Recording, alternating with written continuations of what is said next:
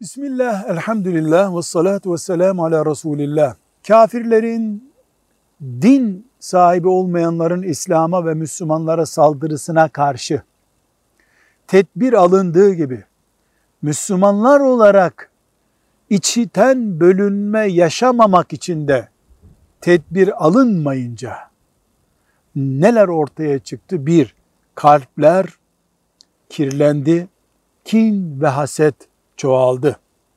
Diller bozuldu. Müslümanlar birbirlerine rahat sataşır oldular. Birbirlerinin gıybetini yapabilir oldular. Herkes kendini alim zannetti. Din kaldı. Halbuki dini konuşuyorlar ama din ilerlemiyor. Ve Müslümanlar arasında birbirlerine zarar verecek kavgalar, gürültüler oldu. Allah'a davet etmek, Allah için cihat etmek gündemin dışına taştı. Düşmanlara karşı ciddi bir zafiyet oluştu. Şaşırmışlık ve umutsuzluk günlük hayatımız haline geldi.